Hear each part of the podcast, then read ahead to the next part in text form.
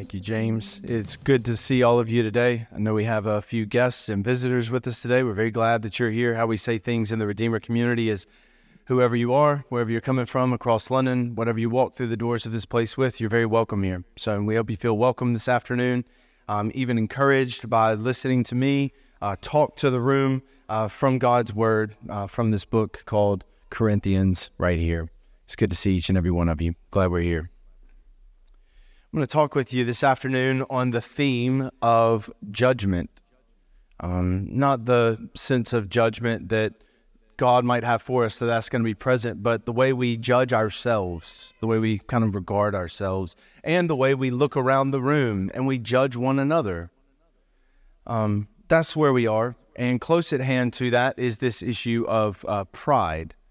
Um, it's pride that actually leads us to judgment. So we'll be we'll be dealing in that subject a little bit this afternoon as well.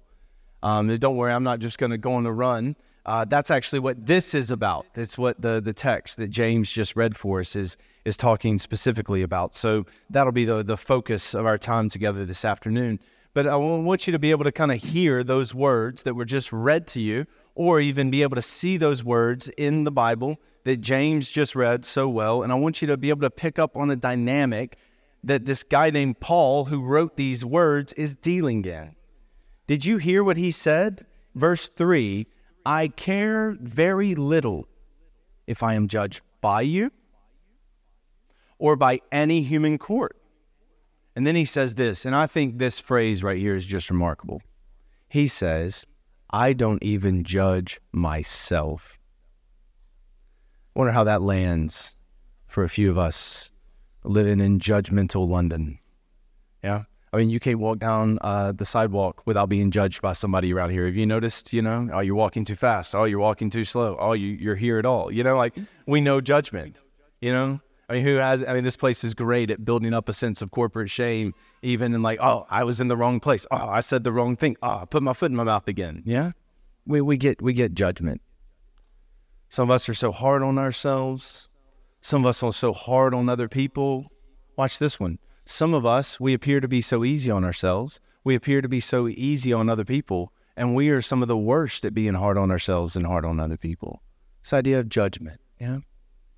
Now, one of the the thesis I want to put before you this afternoon is that the man who wrote these words, he was so full of something different that he was able to live like this. The world around him, I would say the world around us, is very puffed up.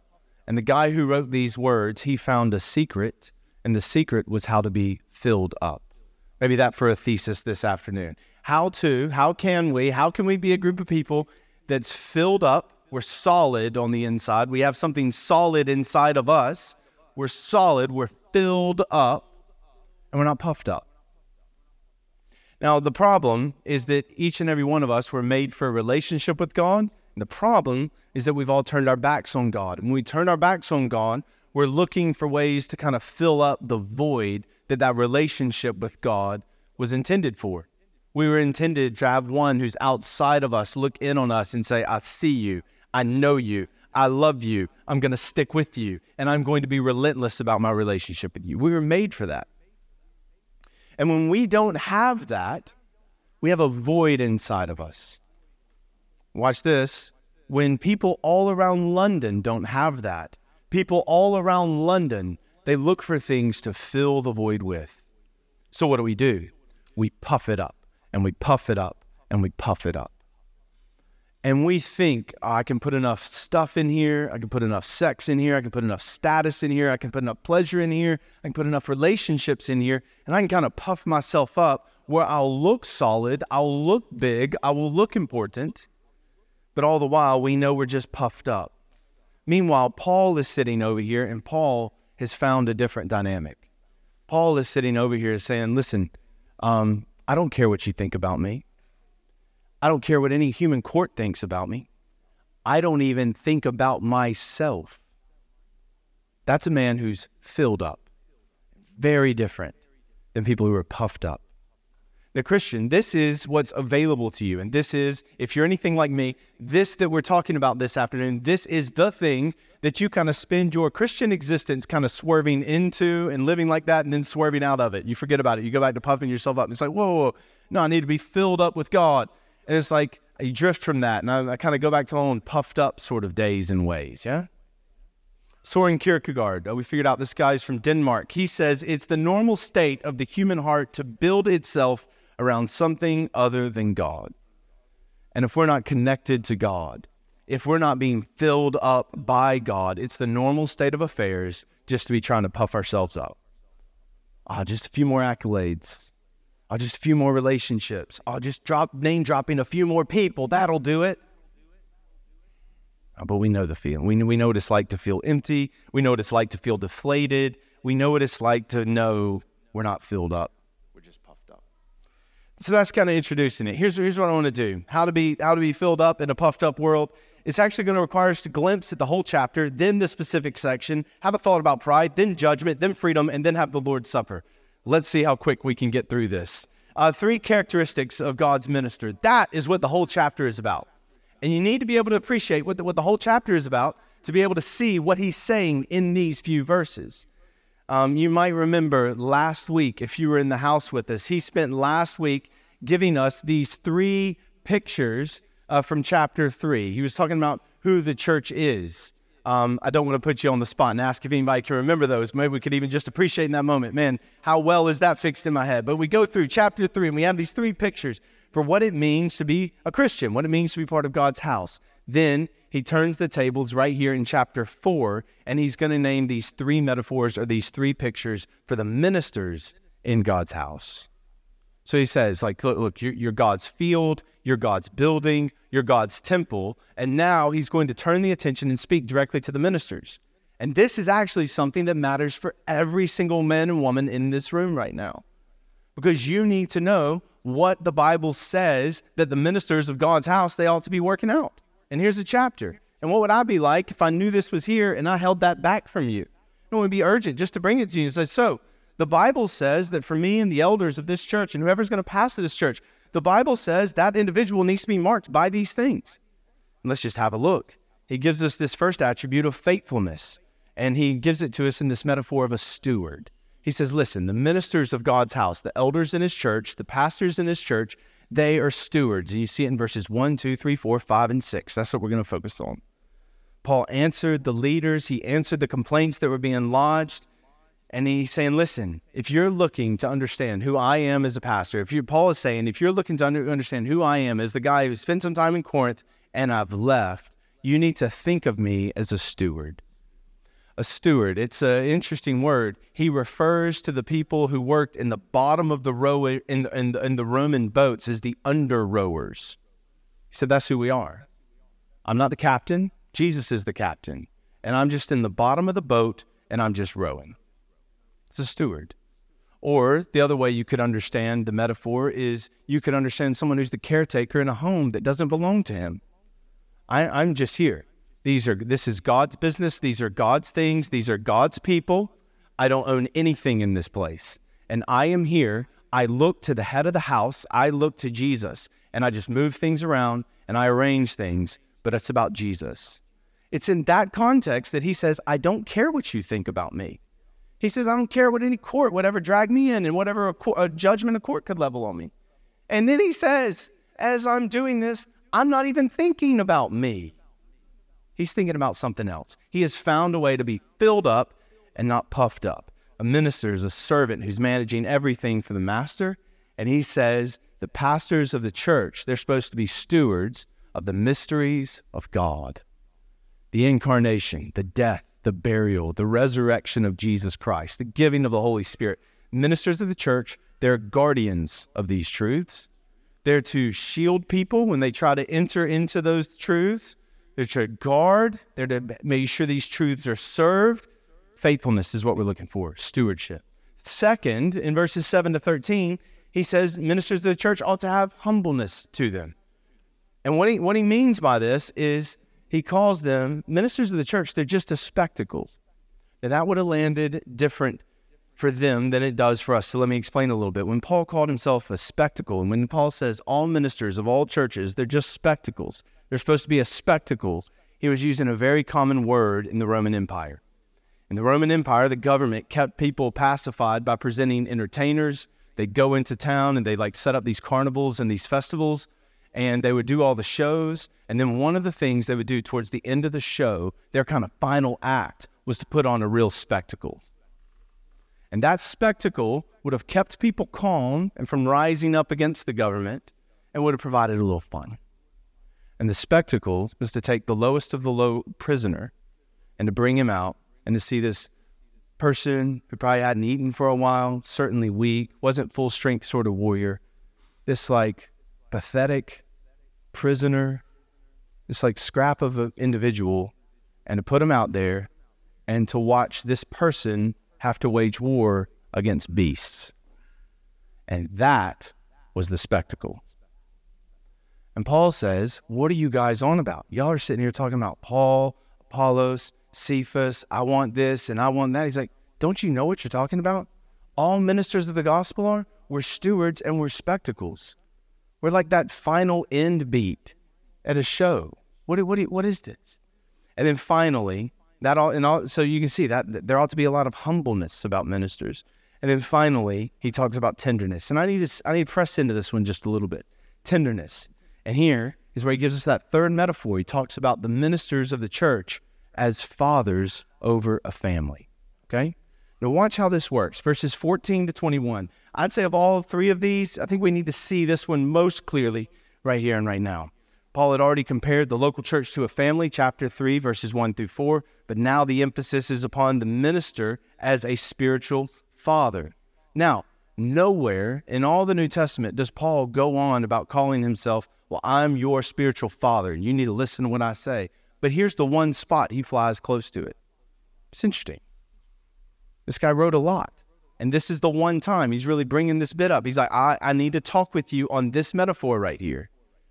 None of his letters does he ever call himself a father, but in comparing himself to a spiritual father, he's reminding them of the ministries that he's performed on their behalf. I want you to look at the Bible and see this for yourself.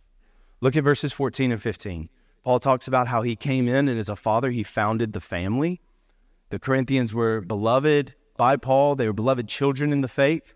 Uh, for some in the church, he, Paul was the one to share the gospel with them. God used that moment to have faith and repentance come. Someone went from being a child of the world to a child of God, and Paul was there as as someone just helping as a maiden, just helping the process along. But there's an aspect where in that moment, Paul is a spiritual father of sorts, a spiritual parent, if you would like. The local church then is God's family. God's people are going to come around, and how the local church is going to be taken care of It's going to have a spiritual father, or if you like, kind of a collection of church dads that are going to kind of gather around and they're going to be spiritually father like to the people who call themselves members of the church. Business of a local church is to grow people up to maturity, and it's going to take some father figures to get in here and do some fatherly sort of things in there. I want you to even think about this with me. A child might have guardians or teachers, but he can have only one father only one special relationship that though I, I, I I'm grateful for many men in my past, I only have one dad. And Paul's saying you need to remember this here. Paul, Paul founded the church, Apollos followed him. Verses 16 and 17. Look at this in, in the Bible for yourself. Paul then was an example to the family. He's calling on that. Paul pastored the church. He set himself before them in his example in, a, in, in love and devotion to Christ, in the way he served. Paul was such an example that he could say later in chapter 11, verse 1, You follow me as I follow Christ. So you're wondering what this looks like? I don't have to point you anywhere further. You follow me as I follow Christ. As a teacher, he set about to bring people to maturity through lessons. And as a father grows up a child, Paul saw himself uh, as a father who was growing up the church. Then in verses 18 to 21, it says Paul was faithful to discipline the family. No, no listen, I, I, I have no illusions about what's about to happen here, right? Standing in a school hall in modern Queen's Park, about to say what I'm about to say from God's word, and I'm not going to hold back to you.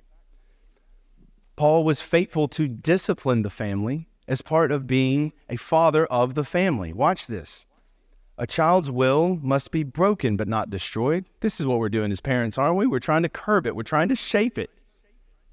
Um, think about how the world works. Until a colt donkey is broken, it is dangerous and it is useless. But once it has been broken, it learns to obey, it learns to be gentle, it learns to be useful. Pride is a terrible thing in the Christian life. It calls us to bow up, it causes us to say, I won't. It makes us unsubmissive and it makes us unyielding. And the church in Corinth was full of pride. If you, if you like, follow this with me. The, the yeast of this sin, this leaven, had made its way in. And in chapter 5, verses 6 through 8, we learn the Corinthians, they indeed, they are puffed up. The yeast has inflated them all the way up. And Paul had been patient about the disobedience he heard about. He warned it was the last time. He warned, he says, Listen, I'm gonna have to come and I'm gonna have to I'm gonna have to talk you through this. I'm gonna have to bring some lessons. But make no mistake, my friends, like two faulty pictures the Apostle Paul in this text. Here's the first one. The Apostle Paul is not some tolerant modern who's shouting out, This is the last time I tell you for the last time. There was more to him than that. He comes to them as a father, as a faithful parent must discipline children, he saw himself in that relationship. What's the implication here, right? It means in our relationships with one another, it is a good and loving thing to have people that meet the qualifications and what the Bible gives us for being leaders in the church. It's a good thing for us to have a few of these guys set apart and who look after us as fatherly sort of figures. Because the Bible's very clear. It's inside of me, it's inside of you, it's inside of all of us. This this sin of pride, this leaven, or if you like, this cancer, a little bit of this gets in the system, it can infect the whole thing. It's a good thing for us to have fathers who are going to see it and going to come to us. It's a good thing for us to have fathers that see us and they come to us and they say, Listen, I've noticed this pattern and this trend in your life. You need to stop it. That's not how we live in God's house. That's a good thing, right? So that's, some, that's what's happening in the chapter. We could obviously talk more about it. But I just want to, I want to show you this. This is a model of pastoral care, chapter 4 is. Section of scripture prepares the way for him talking about how to grow up a church that follows in the rest of the book. There was much sin in the Corinthian congregation, and Paul was prepared to deal with it. And my dear friends, what are we looking for in a pastor in a church? We're looking for someone willing to deal with sin, right? If you ever receive a phone call, have a little, hey, can I pull you over here? Have a conversation with one of the elders of the church. They said, listen, I've just been watching your life. I've been worrying over you and praying over you and caring over you. I just need to bring this up with you because I'm concerned that it could get a hold of the whole thing as a good and loving thing. Look at this model of pastoral care and consider throughout the book, chapter 5, verse 9, Paul had already written them a letter, but they weren't listening. Um, chapter 1, verse 11, and chapter 16, verse 17, some of the more spiritual members of the body they reached out to him to share the burden. Like, Paul, it's not going how you, you, you said it should. Like, we're, we're not doing just the gospel like you told us. We're doing all this other stuff now. Paul, we got guys in here sleeping with their mothers in laws. Is that, is that, are we doing this right? And then in chapter 7, verse 1, some of the leaders had even written to Paul for counsel guys who weren't the lead guy, just other guys on the team. They're even drawing up WhatsApp notes. Um, Paul, hate to bother. I imagine you're busy, but can you can you speak to this? And Paul received that. Look at this model of pastoral care. Look at a church caring for itself by looking out for this together. And Paul, the, the, the apostle of grace, he gave them time to get their house in order, and then he comes to them as a loving father to help bring some corrections. He'll move to them, he'll more fully iron things out we do learn in 2 Corinthians 12 20 over to 13 5 tells us the crises are over. There's still some stuff that needs to get ironed smoothed. This is what it is to be a leader in God's church. We're looking for a steward, we're looking for a spectacle, we're looking for a father. It's not an easy thing. And now flip your attention back to Paul. How did Paul do that? I imagine that would have been really stressful. What did he have available to him? Let me ask you a few questions. Imagine this guy, okay? How did Paul maintain an inner calm that allowed him to be a change agent in this kind of a situation? How did Paul achieve a differentiation that allowed him to be a non anxious presence in a very anxious and stressful environment? How was Paul around people who were puffed up? They were proud, they were carnal, they were immature, they, were refusing to engage with what needed to be engaged. And yet he could enter in where he could maintain his title as the apostle of grace, even as he had hard conversations. How did he do that? Well, that's exactly what's on offer to you and me. I want to show you that just now. First, check out chapter 3, verses 21 to 23. The first theme that Paul was working on, how he was filled up and not puffed up. He was working off this theme look, it is God who's given us everything we need. And all around him were people that were just think, thinking, I'm a, I'm a self made man, I'm a self made woman, I'm a self made family. What are you talking about? But here comes Paul. God has given us everything we need. So it's a big deal that Paul had to write to him on this theme of self deception in chapter 3. He's like, Look, you got to be careful. Like, you got to be careful. And I'm reading this in this past week, and we're hearing this today. It's like all of us on the spot. We just have to like wake up to this. I got to be careful. Like, scripture is telling me I run a pretty strong chance of deceiving myself, of looking at myself and saying, No, it's going all right, but we're actually off course. We must admit how little we know so we can get on learning some things, don't we? So, Paul's response is that we have to draw on the full resources that Christ provides. And the only way he can get to that mo- moment when he says, I don't care what you judge me for, I don't care what a court judges me for, I'm not even judging myself, it's because he became so filled up. Look what he was filled up with in verses 22 and 23. Chapter 3, verses 22 and 23. This idea, everything is yours. What an amazing statement. All the wealth that belongs to people they're sitting there and they, they, they had to be thinking, wait, Paul is ours. Our father in the faith is ours. The guy who wrote 13 New Testament books is ours. And then he's thinking, Apollos is ours. The Alexandrian prince of preachers, he, he is he's ours. He belongs to us. Cephas is ours. Wait, you're, you're kidding me. Peter, the rock, Gospel of Mark, two specific letters, all his humanity, all his frailty, all that powerful preaching, all that walking in the Spirit, that's ours. He goes on, the world is yours. The entirety of creation, it's your inheritance. Life is theirs. Every waking moment, every sleeping hour, it belongs to them. They don't belong to this life. They belong to Jesus, and to live as Christ is die as gain. Philippians 1.21. Death is theirs. To die would be gain. The sting of death is gone. The garden tomb is empty. Death had become their servant. All death could do for this group of people is just usher them by the hand over to the king at last. The present was theirs. Everything happening right now, every moment is in the hands of the loving Father who even shapes the unfavorable moments to turn them out for our good. Romans 8 29. The future is ours. The future is not uncertain. The future is not ominous. The future is not scary. The future is not nerve wracking. No, the future is ours and it belongs to God. The one who holds my present is the one who holds my future, and he will walk these things together. Why? Because Jesus Christ is God's Messiah, and everything that we ever have has the double stamp of Jesus and the Father. And Paul's like, why focus on yourself when all of this is true? It doesn't make sense. So in chapter 4, verse 1, he's going to lead us out. He's going to walk us line by line. He says, So then, ministers are stewards of the mystery of God. 1 Corinthians chapter 4, verse 1 ministers or servants of God, and God will hold them accountable. So remember 1 Corinthians 5 a judgment's coming, not a judgment of salvation, but a judgment of service. And look at his attitude as he anticipates that judgment of service. I don't care what you score me. It doesn't matter what you rate me. I'm not even walking around constantly rating myself in every situation. Oh, did I get that conversation right? Did I respond in the right way to that email? He had found something that made him so solid. He was not wishy washy, he was not wavy. There's a sturdiness about this man.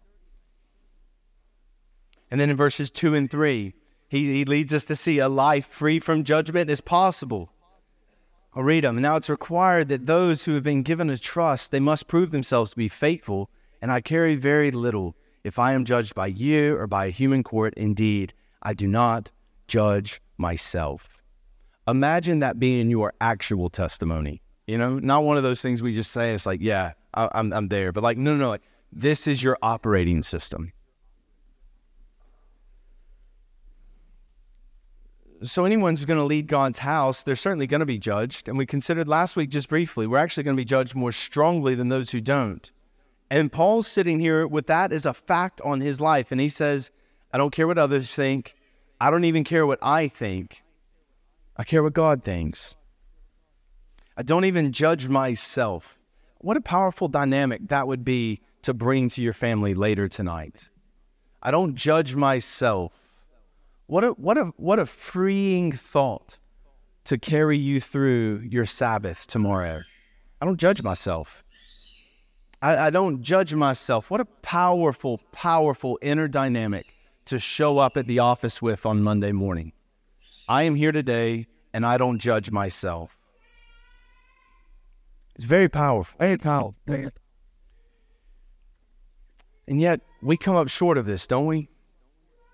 If, if you're like me, you hear this and you remember maybe a few hours, a few days, a few months, you've had, kind of held it in that lane, but you also know all those times you've swerved, all those times you haven't been filled, but you've been puffed, so to speak.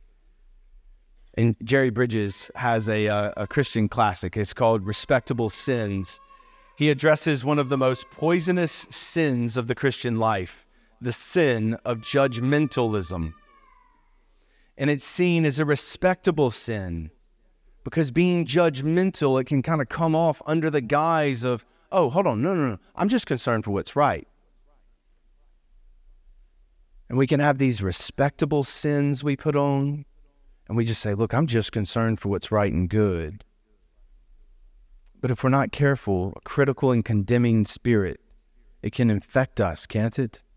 it infects one part of us and it goes to another part. It can be like an infectious cancer that can just spread throughout the whole thing if it's not rapidly stopped. So in verse 4, Paul won't even be trapped by a clear conscience. And I was reading this, I was like, why is he saying this? Didn't he just say it? Why is he saying the same thing again? And then it hit me like a load of bricks. He's saying something that I needed to hear.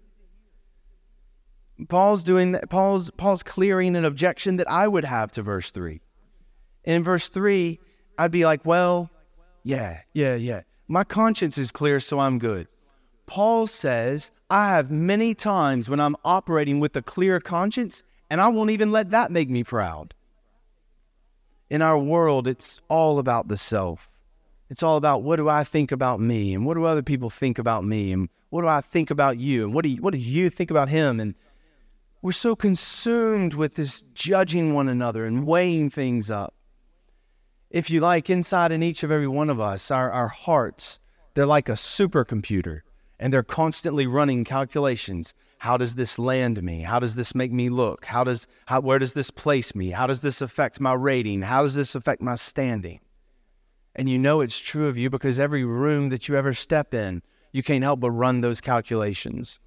And I think church is a fantastic place that the enemy tries to work this out. For anyone who ever stands up here, oh my goodness, some of the conversations we have with one another. Oh, did I hit the note? Oh, did I hit the beat? Oh, did I hit the chord? Oh, did I hit the point? Like we're in our heads about trying to even do this right.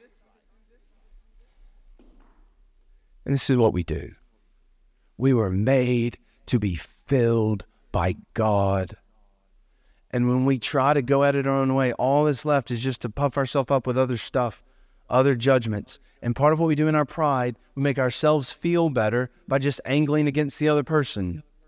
Isn't that just like sick? But it's what we do. We say, oh, well, I know I'm a wreck, but I know he's a bigger wreck. So, I mean, surely like I'm doing better in the wreck rating than that guy and one group of people does it against another group of people, oh, look, I know we got our flaws, but at least we don't got their stuff. Look at what Paul had found. Paul's saying there's even moments when I have a clear conscience. Verse 4 My conscience is clear, but that doesn't make me innocent. So he's not even trying to justify himself off handling situations rightly. He has found something from beyond his situation that's making him solid. It is the Lord who judges me. And the only way he's able to navigate every conversation he's ever in without worrying about what that person thinks of me is he's actually already gone through the biggest judgment first. God on the cross Jesus Christ in the flesh, he absorbed all the shame and all the judgment that could ever come.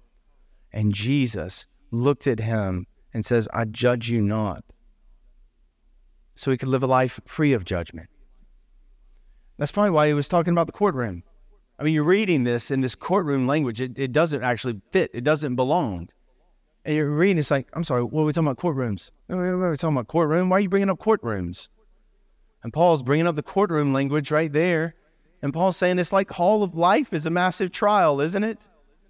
Can't walk down the sidewalk without receiving a judgment. Can't sit in front of a mirror without receiving a judgment. Can't open up my inbox without receiving a judgment. He's saying this whole thing feels like one massive trial. It's just judgment, judgment, judgment, judgment. Paul's saying, I found something, friends. And what he's doing in the warmth of this moment is he's offering it to us as well. He's saying, You can have this too. It would be an error that I think our, our, our, our doubt, maybe even the enemy would want to plant in this moment and be like, Look, Paul was a pretty insignificant guy. He was a bit of a monk. He just kind of spent all of his time wearing a bathrobe, eating soup, you know, drinking beer, brewed in a bathtub, studying the scriptures, praying six times a day. Like, surely, like, he was just, I mean, he couldn't have been like that great of an individual, that great of a human being, but think about it. He is arguably one of like the what, five or six most significant human beings to ever walk the face of this earth. The missionary to the Gentiles the guy that God used to graft everyone who's not a Jewish person this afternoon into the game. Like we come through this guy's ministry. And he wasn't proud about it. He was just like, I'm nothing. In fact, he said in 1 Timothy, Jesus came into this world to save sinners. And then he says, of whom I'm the worst. So he had a way of going through life where people around him is like, gosh, man, you're a pretty big deal. Like you're the reason all the Gentiles are going to have an opportunity. Like you're pretty special. And he said, Me? I'm the worst of all the sinners. So he had a humility dynamic on him. And here's the deal, my friends. In verse 4, we see we all live with the coming judgment.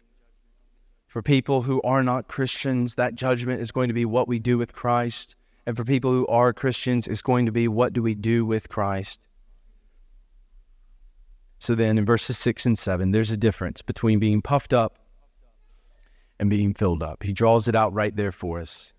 You can see the great need of the moment. And my friends, could, you, could I just encourage you with this right here? How, how can you make that move? How can I have that? How can we be a community where that is rising over time. We're getting more filled up. We're becoming more solid, not more puffed up and more flippant in our faith. Well, know this, my dear friends, it's because Jesus, He fills us where, where pride only inflated us. The natural condition of ourself is pride. Paul uses it only shows up the word only shows up six times, and it's a it has a word with a picture. You can think about the word picture that he gives us. He says all pride does, the picture is to be overinflated, to be swollen, or to be extended beyond your proper size. And Paul says Jesus comes in, and whereas pride, it only inflated us, Jesus can fill us. The idea of something just being pumped so full of air again and again and again, but we know what it is to feel empty. We know what it is to feel insufficient. We know what it is to know this isn't working. And there's the offer, my dear friends. Paul had found it and it's available to you. No matter how long you've been a Christian, you can tap into this and you can start living fully into this. Or if you're here this afternoon and you're not a Christian, you can just reach out and grab it with the empty hands of faith that's available. Jesus Christ offers to fill you in a way this world can only puff you up. Next thing I want you to see here is that Jesus Christ is our only boast. He's saying that in the midst of a church kind of torn up and ripped apart about all these leaders. Remember, this is a church with lots of splits. And people were boasting, oh, I'm kind of with this one, or oh, I kind of wish we did it that way. And, and he's saying, look, he's our only boast. He's our only claim. He's the only thing we can reach out to and say, this one's mine. Gospel transformation is possible. Paul doesn't play the game, he's living another way. Paul, Paul didn't have to go through it thinking to himself, oh, well, you know what so and so and so and so said they're proud of me, so I'm doing okay in the world. Paul could live a life where he said, it doesn't matter what they think, and it doesn't matter what any court could ever say. He's saying, I don't even think about what I think about me. I care about God. My dear friends, what I want to get across to you in a strong way this afternoon is this fact that Jesus Christ was judged for us so we can live a life free of judgment. Jesus Christ was judged for us. Jesus Christ was judged for you on the cross. He was judged for you. You can live a life of not judging yourself. And you might, you might even, we might even miss that a little bit together. We might think, oh, I just don't need to think about myself so much. Or the other way you could miss this is you could say, oh, I don't need to have such positive views about myself when I do think about myself. I just need to be hard on myself and be mean to myself. I need to sit in front of the mirror tonight. I just need to look at it and say, You are a stupid idiot. Like, how could you ever? No, the problem isn't you need to go from here and you need to think more of yourself. The problem isn't you need to go from here and you need to think less of yourself. The problem is you need to go from here and just think about yourself less. It's what Tim Keller helps us see. It's the freedom of self forgetfulness. That's what our heart's really craving for. And we're wanting to reach out and grab, if we can, a dynamic for how we can be solid and full without having to be puffed up. And Jesus Christ, Jesus Christ offers it to you today. For however long you've been a Christian, this could become your testimony. I don't care what you think about me. I don't even care what I think about me. I care about what Jesus thinks about me and his conscience was clear, that didn't make him innocent. The fact that he had a, clear opinion about himself, that isn't what he was using to justify himself. He's saying, even though my conscience is clear, that does not justify me. He used the word justify, the same word that he uses in Galatians and in Romans to talk about how Christ had justified him. We're all looking for an ultimate verdict. Someone from the outside to look in and say, I know you, I see you, and this is how it is between us and he found it. And it was in a relationship with God. Every single day we go to trial, every single day. Tomorrow morning, the Monday after that, we're going to drag ourselves out the front door of whatever we live and we're going to head off to trial. It's going to be a world where people are going to be judging us right and left. And Paul is saying, I have found a way to go through that without being bogged down by all the judgments that are hurled my way. It's about being filled with who God, what God thinks of me in Jesus. So, with God, the verdict leads to the performance. Without God, your performance is what you're resting your verdict on all the time. And finally, my dear friends, Jesus was judged, so you don't, ha- be, you don't have to be judged. Jesus was put on trial, Jesus was taken away. Jesus was counted as all of my sin. He was counted as all of your sin as a substitute so you don't have to go to that trial. And my dear friends, if you will situate your mind in that, if we can keep this ever before us, we can become the sorts of individuals, and God can indeed make us the sort of community where we can move through this life without judging others, without caring about the judgment of others, and without even being focused on ourselves. We can finally be free to focus on our God and one another it's just as Jesus said us the key to finding your life is to indeed lose it in the pursuit of God and other people. That's what he's saying. He's going to keep talking after it. More to come next week. In the clarity of this moment, we're about to receive the Lord's Supper. So a few people are going to be handing out the Lord's Supper for us this afternoon. As they're grabbing these baskets, they're going to be passing through the room. Listen to what I'm saying right now. If you are here this afternoon and you are a Christian, it does not matter where your church membership is, if you're just passing through in the world, if you are here today and you are a Christian, if you are looking to the judgment of Jesus, then you grab one of these as it passes by. But if you're here this afternoon and you are not a Christian, then just let the basket pass, but receive what I say next. The gospel is being extended to you today. This promise, this offer that we can be free of all judgments. We can be absolutely free. Receive the gospel that's being extended to you now. Receive the freedom from judgment that's being extended to you now, the freedom from having to stand before God and give an account and a reckoning. Freedom from all that guilt you've been piling on yourself, freedom from all that guilt other people have been piling on you. Receive the gospel and then keep coming to this church. And next time we celebrate this supper together, enjoy it with us.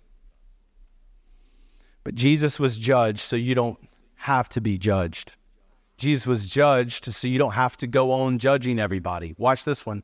Jesus was judged so you can stop it with all the judging yourself. Because on the night that he was going to give his life, he was going to be betrayed as our substitute, as he was going to enter into that ultimate judgment for us. On the night that he was going to be betrayed, he gathered around and he had a meal with his followers.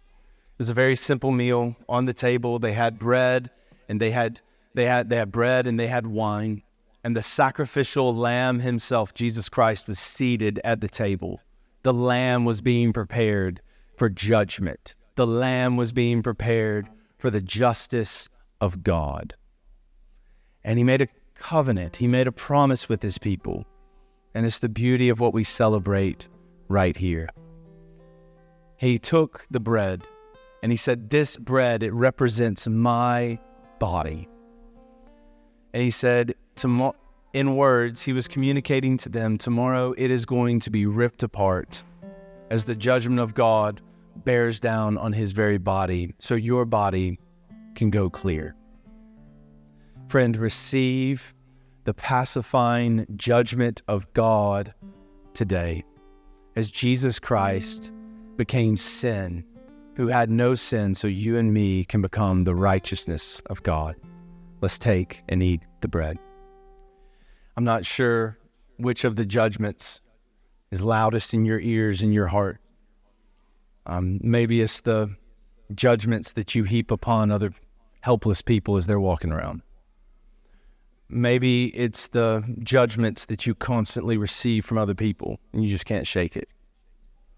Maybe it's the way you judge your own self and what it's like for you to sit in front of a mirror and see you. Jesus Christ was judged so you don't have to be judged. In fact, on the cross, what he was doing is he was drinking the cup of God's judgment for us.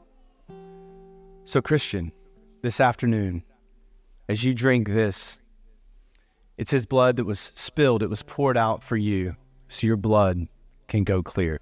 Let's take and drink together. We praise God. And if you're here today and you are not a Christian, the gospel that you have seen and you have heard all around you, it is available to you. I pray that you'll snatch it up right now. You'll know that's not me and I need in on that. And you will come and you will talk to anyone else at this church this afternoon, and you will let them know I need to get in on this judgment saving Jesus. It's what we're here for today. We're going to have some time to respond. Let me invite you to stand to your feet. Prayer and ministry is available at the front of the room if you want to just come over here and have somebody pray for you. Maybe you want to share a burden, you want to speak something to somebody today. We have people who are prepared and ready for you. Come and share what's on your heart. Maybe you want to respond right there on the spot, giving your heart to your God. It's a time for us to meet. God's word has been opened, God's spirit is here. It's time for us to meet with our God.